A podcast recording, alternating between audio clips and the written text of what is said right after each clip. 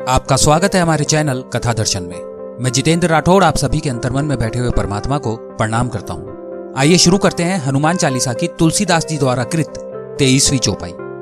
आपन तेज संहारो आपे, तीनों लोक हाकते कापे। आपके सिवा आपके वेग को कोई नहीं रोक सकता। आपकी गर्जना से तीनों लोग काप जाते हैं। तुलसीदास जी लिखते हैं कि हनुमान जी का जीवन गतिमान है, इसलिए उसमें तेज है तथा उनकी गति को कोई रोक नहीं सकता।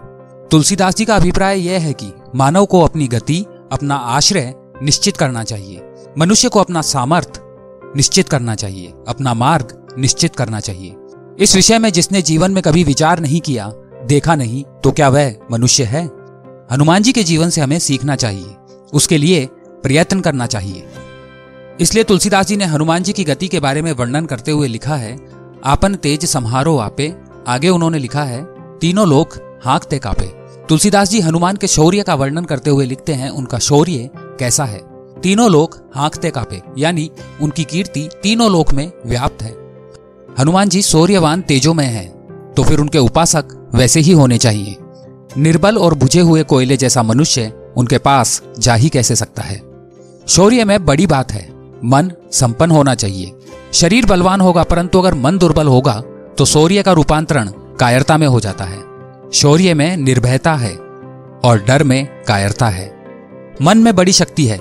जीवन का दृष्टिकोण बदलेंगे तो सारा संसार सुखी लगेगा। तथा उसकी सुगंध हनुमान जी की कीर्ति की तरह तीनों लोग तक फैलेगी। हनुमान जी के उपासकों को हनुमान जी से निर्भयता का गुण लेना चाहिए। इसी प्रकार जीवन में दृढ़ता होनी चाहिए। मनुष्य के पास दृढ़ता ना हो तो वह क्या कर सकेगा? मनुष्य को दृढ़ निश्चय होना चाहिए। मैं अमुक कार्य को करूँगा, ऐसी वृत्ति का निर्माण होना चाहिए।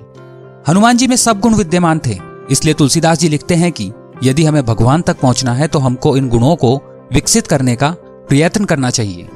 प्राचीन काल में मनुष्यों के जीवन में निश्चय होता था कि संध्या किए बिना भोजन नहीं करूँगा, राम रक्षा स्त्रोत बोले बिना नहीं सोऊँगा।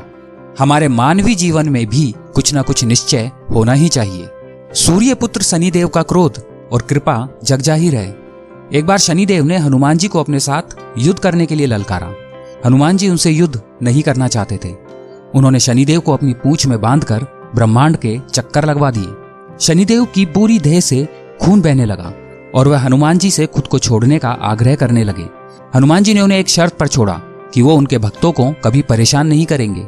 शनि के बाद अगर किसी ग्रह से लोग भयभीत होते हैं तो वो है राहु केतु। लेकिन ये दोनों ग्रह भी हनुमान जी से डरते हैं और कभी उनके आदेश को नजरअंदाज नहीं कर सकते। इसलिए हनुमान जी के भक्तों को इनसे भयभीत होने की ज़रूरत नहीं है। हनुमान जी की पूजा करना अर्थात नौ ग्रहों को खुश करने जैसा है।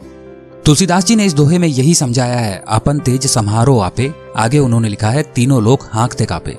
हनुमान जी के भक्तों पर शनिदेव की क्रूर दृष्टि कभी नहीं पड़ती। इसके पीछे एक धार्मिक और पौराणिक कथा है। रावण एक बहुत बड़ा जोशी भी था। एक बार सभी देवों को हराकर उसने सभी नौ ग्रहों पर अपना अधिकार कर लिया। सभी ग्रहों को ज़मीन पर मुँह के बल लिटाकर अपने पैरों के नीचे रखता था। उसका पुत्र पैदा होने के समय सभी ग्रहों को उसने शुभ स्थिति में रख दिया। देवताओं को डर था इस प्रकार रावण का पुत्र इंद्रजीत अजय हो जाएगा। लेकिन ग्रह भी रावण के पैरों के नीचे दबे होने के कारण कुछ नहीं कर सकते थे। शनिदेव अपनी दृष्टि से रावण की शुभ स्थिति को खराब करने में सक्षम थे, पर ज़मीन के बल होने के कारण वह भी कुछ नहीं कर सकते थे। तब नारद मुनि लंका आए और ग्रहों को जीतने के लिए रावण की प्रशंसा की और कहा, अपनी इस जीत को इन ग्रहों को उन्हें दिखाना चाहिए, जो कि ज़मीन के बल लेटे होने के कारण वो देख नहीं सकते। रावण ने नारद जी की बात मान ली और ग्रहों का मुँह आसमान की ओर कर दिया।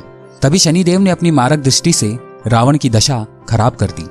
रावण को बात समझ में आई और उसने शनिदेव को कारागृह में डाल दिया, ताकि वह भाग ना सके। इसलिए जेल के बाहर इस प्रकार से शिवलिंग लगा दी कि उस पर पाँव रखे बिना शनिदेव भाग न सके। तब हनुमान जी ने लंका में आकर शनिदेव को अपने सिर पर बिठाकर मुक्त कराया। शनिदेव के सिर पर बैठने से हनुमान जी कई बुरे चक्रों में पड़ सकते थे। ये बात जानकर भी उन्होंने ऐसा किया। तब शनिदेव ने खुश होकर हनुमान जी को अपने मारक कोप से हमेशा मुक्त रहने का आशीर्वाद दिया और एक वर मांगने को कहा। हनुमान जी ने अपने भक्तों को हमेशा शनिदेव की नज़र से मुक्त रहने का आशीर्वाद मांगा। इसलिए कहते हैं कि जो भी हनुमान जी की उपासना करता है उस पर शनि की कभी दृष्टि नहीं पड़ती। हनुमान चालीसा के चौबीसवीं चौपाई में तुलसीदास जी लिखते हैं, हनुमान जी का नाम सुनकर भूत, पिशाच, दुष्ट आत्माएँ पास भी नहीं आ सकती।